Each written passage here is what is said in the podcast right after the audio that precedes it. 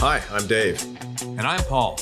And we're going to challenge you to transform your financial future through the principles of the most profitable business in the world banking. We believe everyone should be involved in two businesses the business that you're in and the banking business. Everyday people can replicate what bankers have been doing for centuries to leverage capital and build wealth through private lending. Join us as we uncover the truths about money, expose lies and myths, and flip conventional financial advice on its head. Here we go. All right. Hey, what's going on, Dave? Hey, Paul, we're back. Man, not not much. I'm uh, enjoying a nice quiet house right now. All the the kids are are not in the house, so makes it easy to record another episode with you. Yeah, Tammy's downstairs with our kids playing the game of life. Oh yeah, not not Monopoly. Have they played Monopoly? They yep, they play, play Monopoly. Uh, I think I need to get the game like Cash Flow for Kids or something eventually. Um, yeah, I played that, that. the adult version. a good one. Yeah, yeah, I think the kids version would be really good. I haven't done that, but um, I've I've heard only good things, so it's a great idea. It's just a matter of keeping the kids at a board game entertained for long enough for them to learn something because they're so used to being stimulated visually and uh, audibly and every other way that board games are difficult for them these days.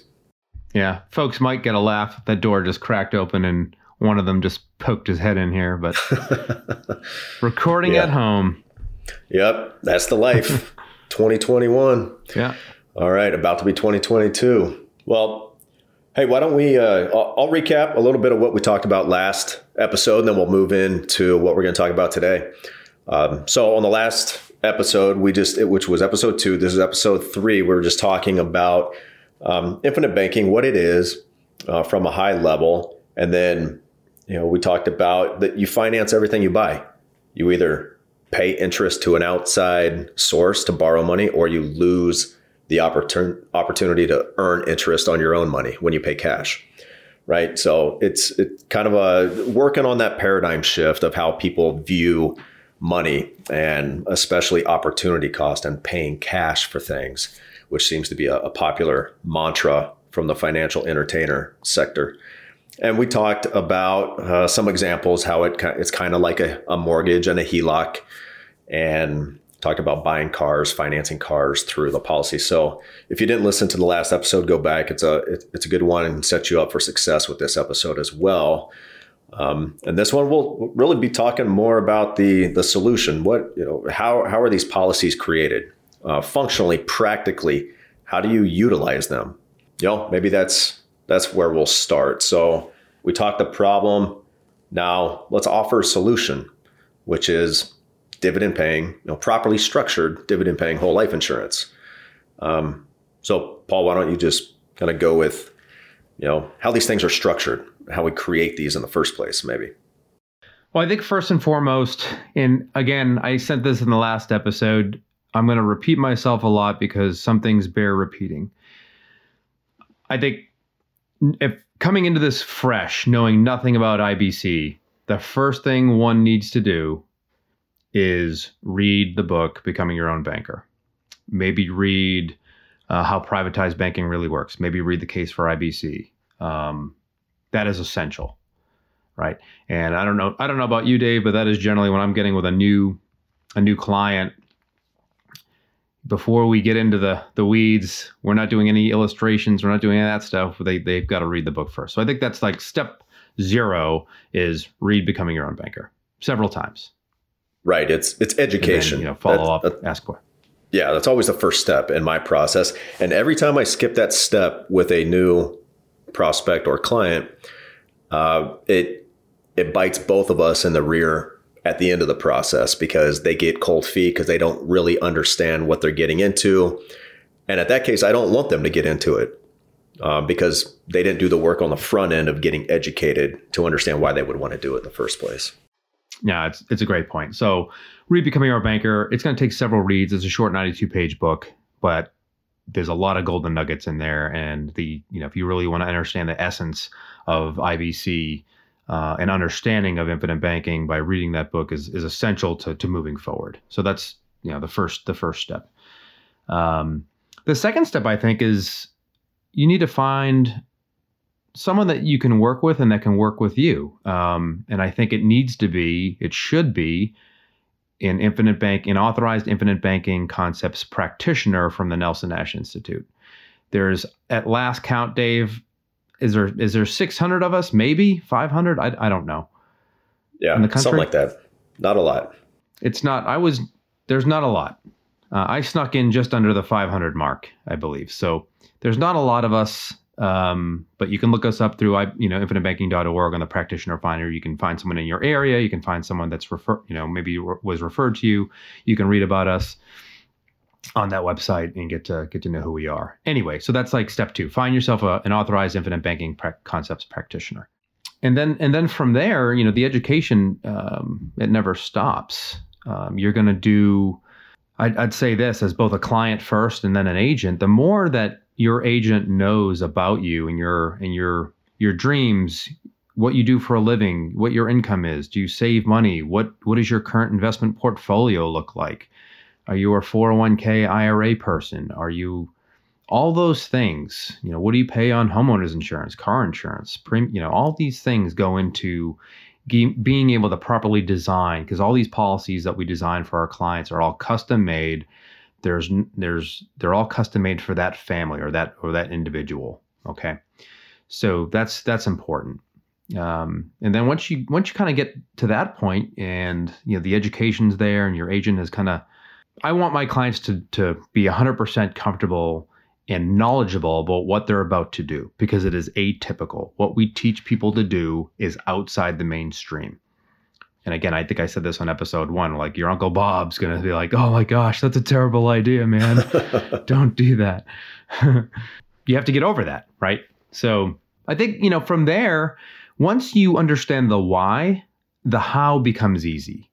And do we do we want to talk about we don't want to talk about policy design at this point, Dave. I don't think. No, but, uh, no, not policy design. Maybe just a practical. What are the mechanics of it? You know, from the flow of dollars from my pocket through the policy to the, you know, to yeah. making an investment. But hey, let me say something real quick about. You keep saying the word agent, so I think I don't think we've explained this before. Um, when Paul or I say agent, it's we're talking we are life insurance agents. We're we're um, licensed life insurance agents and really licensed in all 50 states if we have clients in all 50 states. Um, but uh, also, not every agent, not every life insurance agent is a infinite banking concepts practitioner, right? But every authorized practitioner is an agent. I'm, I'm pretty sure that's correct. So, uh, so when we say agent, we're talking life insurance agent, and ideally the practitioner who you're working with to help set up your your uh, specially designed policies. No, great. That's that's a great point. Um, so we touched upon it in episode two how you know how you get started. You're you're past the you're past the education process. Now you're ready to go and apply for life insurance. You're you've sat down with your your practitioner, your agent, and you've designed a policy or series of policies for you and your family now it's time to now it's time to pay a premium. And you have multiple choices on how you pay. We both have clients that pay monthly. We have clients that pay annually. There's no right or wrong way. It's whatever fits your personal um, personal situation right? So you're gonna you're gonna get your policy go through underwriting. When i say underwriting right? So life insurance you have to qualify to get it. You have to be healthy enough to receive it and there's different kind of health levels. You know most i would say most people are standard ratings which is just fine. People kind of get upset when they're not super preferred or preferred or it doesn't well, matter. most people are average. I mean, it, that's just the fact of the matter because uh, that's what average means is the majority of people. And yeah you're right. The majority of people are standard. It's just the way it is. That's the way it is. Um, the, the whole point is to you know get through underwriting um, you know the, the life insurance company is going to want to know about your your income level to make sure that you're not you cannot be overinsured right? We can't you can't take a thirty thousand dollar car and have hundred thousand dollars of insurance on it right? There never that's that's not something you and likewise for for human beings we only have so much what's called human life value in the life insurance industry. And that's based on a combination of either your net worth or your income. So generally life insurance companies look at you as working until age 65 so if you're a 30 year old man or woman, you can get, you know, your income times probably 30 or 35 times your income in, in death benefit. So that's your kind of your human life value, right? It's your you know your future earning potential. Right. So you get through all that, you get through the underwriting, you get approved. You know, your agent will issue the policy to you. We'll, we'll, we'll go through a review with you to make sure you understand everything, and you'll sign the contract. Um, we deliver our policies generally. Um, you know, my clients are in different states, just like yours. Sometimes they'll be e-delivery if they're can be delivered in person because they're local clients. Of course, we deliver them in person.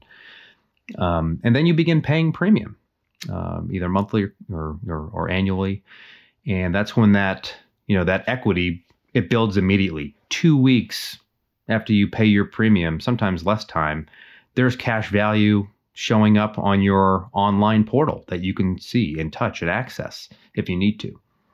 And we'll we'll probably do another another episode on, on policy design. There's a way to capture lump sums of premium in the first year and, and other ways. Not necessary. A lot of people, that's one of the fallacies, Dave. A lot of people think you have to be one, rich to do infinite banking, and two, pay a, you know, a ton of premium.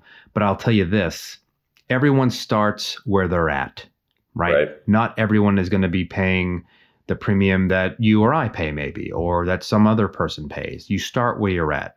And that's why these are individually tailored. So, um, and you'll you'll get more comfortable with it as time passes, and ideally create a whole series of policies. I think Nelson, uh, before he retired from this earth, had at one point in his life it was something like forty something policies, maybe. I don't know the exact number, but yes, um, that's a lot of policies, right? And we'll talk about how you can actually get that many policies. Um, but yeah, like you said, and, and you're talking about paying premiums you know, another thing we like to say, you're you're capitalizing your your bank, right? You're you're capitalizing your system. So that's if you think about it like that, and that's just another paradigm shift that people who who jump on board with this concept realize they're capitalizing something. They're not paying, it's not an expense to them. It's a, a capitalization. So different words. Right. It's I guess this might be like a quick time to just talk about my personal experience because we had similar backgrounds, but you know, I, I was paying whole life premium for years from 2003 to 2000, uh, 2019, right? With vanilla whole life. But I looked, I viewed those premiums as, as, as a liability, right? A necessary, kind of a necessary expense. Um, and now now that I have properly structured whole life insurance, I look at you know I've often said this: my infinite banking policies are my favorite asset that I have. Yep.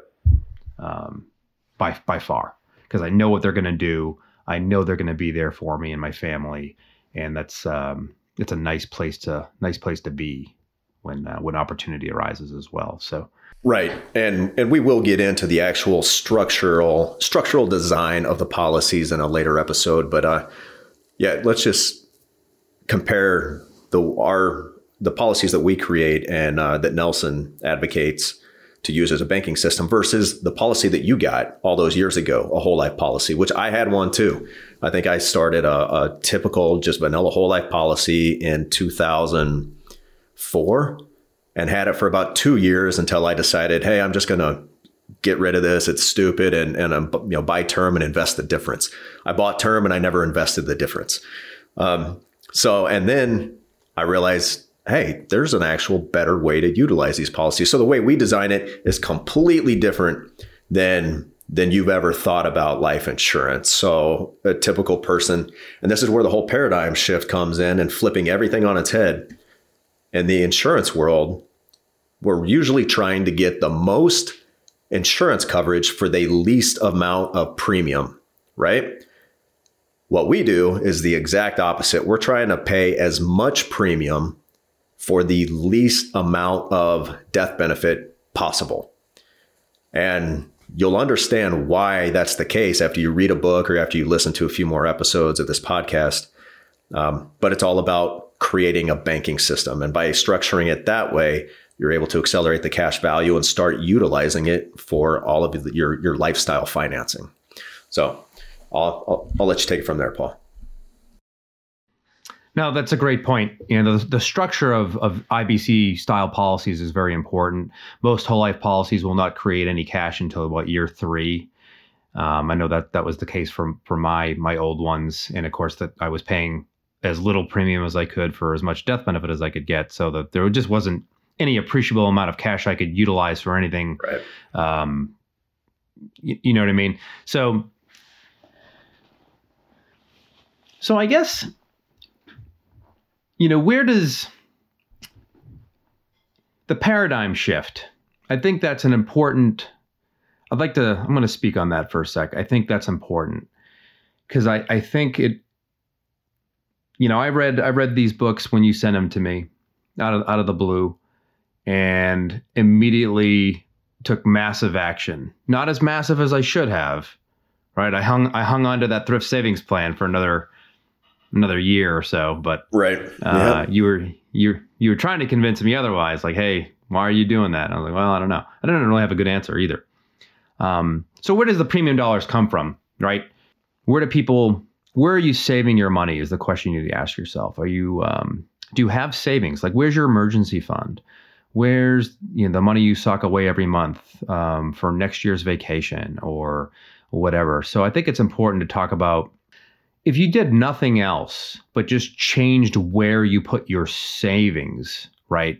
You're going to be in a far better position um, over the long term than you otherwise would have been. So I think that's important to understand. You know, we don't need to create additional cash flows to pay premium. We can use current dollars that we're already saving. We just put them in a different asset class. So when we often we hear Dave, you know, compared to, you know, com- people want to compare paying premium, building cash value and life insurance to their S&P 500 in- index fund or their 401k or their IRA. And it's that's not an apples to apples comparison, right? Like we want to compare this to other safe, quote, safe liquid assets. Is that is that right?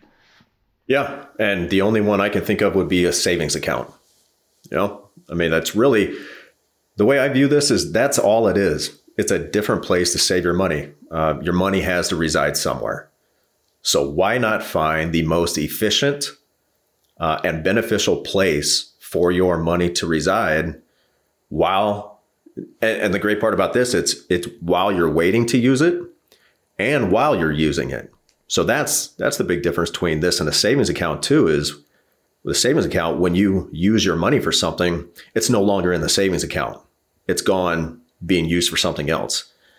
If you save your money in one of these specially designed policies when you access those liquid funds to use for whatever you want investing or buying a car putting a down payment on a house you haven't used your money. Your money is still safely inside the account earning for you the whole time.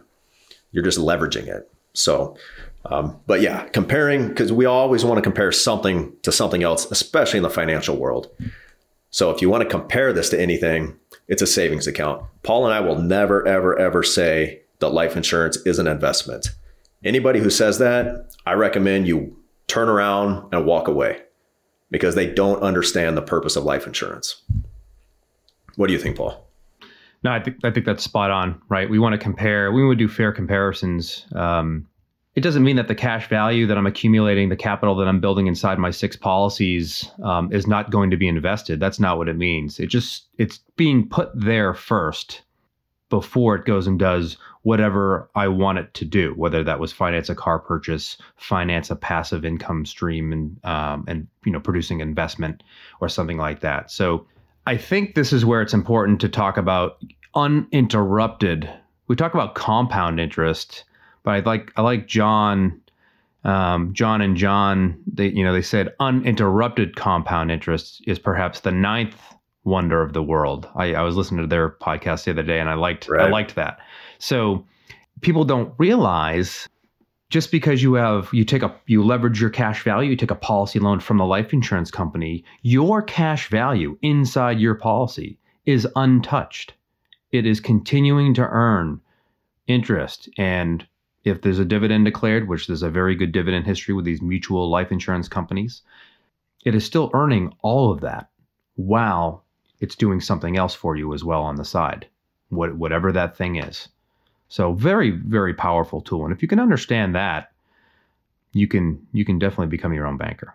Yeah, absolutely. And that's why we'll always say when we talk about taking loans, we say we, we take a loan against our cash value. We'll never say, and if we do, it's a mistake and it's by accident. But a lot of people say, when you take a cash value loan or a loan from your cash value, they're using the improper terminology because I want you to picture in your minds two piles of money. On the right side, that pile of money is yours, it's got your name on it. And you have an equal pile, same size on the left side, that's got the insurance company's name on it. Anytime you want to access any of that cash you've built up, you're going to go to the left side, the insurance company's pile of money, and borrow their money. Yours is going to stay untouched, earning uninterrupted compound growth. Just like Paul said, like compound growth is a great thing, but how's that work in the stock market when you lose 30% one year? Right now, you're compounding on 70% of what you had before. That's not great. So, is that really compound growth? I mean, how about uninterrupted compound growth? the ninth wonder of the world. Never heard that before. That's good. Yeah, I, that's why I stole it from them. So good on you, John. So, yeah, it's it's so important to it's so important to consider that that um, and I think that's one of the fallacies. A lot you hear that all the time is I have to pay to borrow my own money with this infinite banking thing, and you know, un- you know, Uncle Bob told him that. Unfortunately, like, hey, you have to right. pay to you have to pay to get your own money. Well, that's not true, right? We just explained it. So, Dave, great great descriptive even on the on the video here. That was i was like daydreaming here picturing it in my mind the two piles of cash. Yeah i could have made uh, it more uh, using more adjectives you know big sweaty wads of dripping wet cash. You know if, if you make things really crazy in your mind you remember it. So make that picture as, as crazy as you want because it'll stick with you. And that's what you need to remember though. You're never taking your own cash ever unless you take a surrender, which we would never recommend you do. So, yeah. I, yeah. I wanted to talk about that. So we're talking with infinite banking, right? We're talking about leveraging our money through the use of the policy loan feature that that is part of your contract. People ask, clients ask, "Hey, can I can I take withdrawals out someday if I want to?" I say, "Yes, you you can do that." But let's look at your your guaranteed growth on your illustration here and just say if you withdrew $100,000 out of this 20 years from now, you have now interrupted the compounding of the future by that amount of money. Why would you want to do that? And once you show them that kind of in what the policy is going to do, especially as it your policy gets more efficient every day. Whole life insurance, dividend paying whole life insurance gets more efficient as it gets older. It'll be the most efficient on the day you graduate, right? Yep. So if that's true, which which it is, don't interrupt your compounding. Use the policy loan feature. And, and Dave, you probably find this to be true, right? People hear policy loan and they think amortized mortgage, amortized car payment type loan. And we've kind of talked about how the policy loan works, where it's one, there's no payment schedule, repayment schedule. You pay back on your own, but it's a simple interest loan as well. So it functions, and this is for my real estate investing audience here. It functions more like an interest only home equity line of credit, interest only HELOC. Because when you make a payment, right, that's going to mostly principal. In some companies, right, they're charging the, they're calculating the interest every day, but it's actually charged in arrears on the anniversary of that policy loan. So that's that's kind of the mechanics, maybe a little too into the weeds, but all I'll say is this the bottom line, it is a very favorable borrowing position to be in. Yep. Yeah. And when people, when you talk about, so here's what I would say even if you were going to spend your own cash on something, it's important that you understand that that cash has value. Like people, you know, it's called economic value add. Uh, it's a little more than something we want to get into on this episode but it's the fact that your cash, your savings actually has value. And you should always treat your own money as if you were borrowing it from someone else and assign a value to it. So if you were going to take, oh, I saved up all this money, I'm going to go put it towards this investment because I'm going to get 3% return on it. Well, okay, you could view that as all profit, but really how you should view that is that 3% is not good enough because my money actually has value and costs attached to using it. So I need to, by putting it over here in these life insurance contracts, it's made me, and maybe Paul, you could, it's done the same for you. It's made me a much more savvy investor and a much more patient investor because now I know I have to pay interest to borrow the insurance company's money to go do my investing. So now, like, there's nothing, nowhere I put my money where I get less than double digit return on it and a very, very secured return. You know, I don't, I don't do stock market. Uh, I don't do speculative investing uh, unless I'm completely okay with losing that money. But it's made me a much more savvy, much more patient investor. But what's funny is I don't have to be patient anymore because these opportunities come by so often that as soon as I have cash built up that I'm ready to deploy and put to use, there's an opportunity there waiting for it.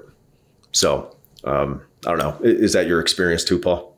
It's it's totally been my experience, especially you know, I started in, you know, I switched my strategy from, you know, retirement planning as far as an accumulation strategy to a cash flow strategy where I'm I'm building cash flow now, just like just like you have been doing, and and yeah, ab- absolutely, you see things totally differently. I don't send out money now um, to any opportunity that doesn't produce a cash flow.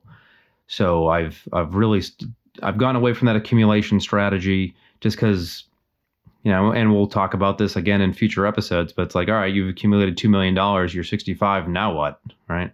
And we mentioned yep. that in either, I think in the first episode, but so yeah, it, it, it totally changes your lens, your mindset for sure. Um, and especially for, for you business owners and real estate investors. I mean, anybody can do this, but especially people that have, that understand the importance of monthly cash flow from various right. sources.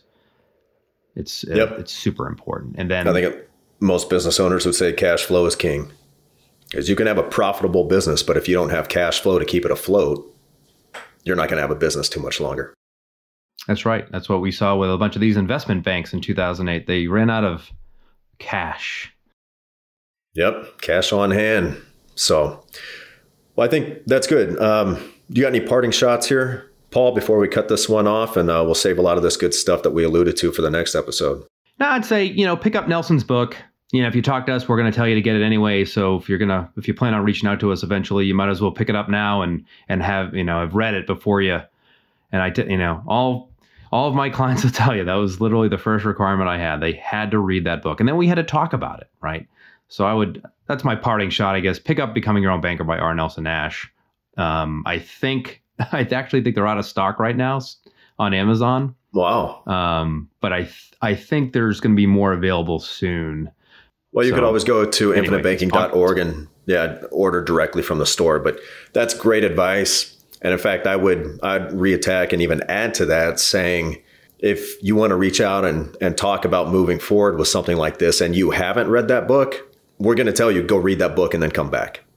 We're not going to work with somebody who doesn't know why they're doing it. Uh, and one of those books is the first step. So do yourself a favor, do your family a favor, get one of those, read it, and then reach out if you have more questions. No, that's that's great. Um, and and literally, that's folks. That was our journey, right? Dave Dave here was my was my agent once upon a time, and he sent me uh, that book and and one other, and out of the blue with no context, and I read it, and I, I can tell you I am glad he did, and I would just wish he had done it back in 2013 when we met. um, that would have been better, Dave. Sitting next to each Thanks. other in Afghanistan, having a lot of other conversations that uh, probably aren't fit to be redistributed to the to the public, but yeah, not to the uh, general public. Not no. to the general public, no. yeah, but yeah, right on. Well, hey, good seeing you, Paul. Uh, looking forward to the next episode.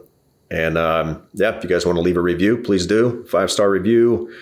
Um, and send us your questions through the email in the show notes, and we'll be happy to answer anything you have. Sounds good. Great way to end it. I appreciate it, Dave, and uh, I'll I'll see you soon. All right. Have a great day. See you. Hey, thanks for listening, everybody.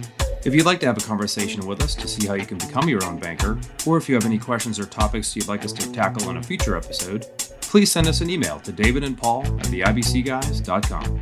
And subscribe and leave us a review if you're on Apple. Follow and leave us a five star review if you're on Spotify. And please share this with your friends. We'll see you next week.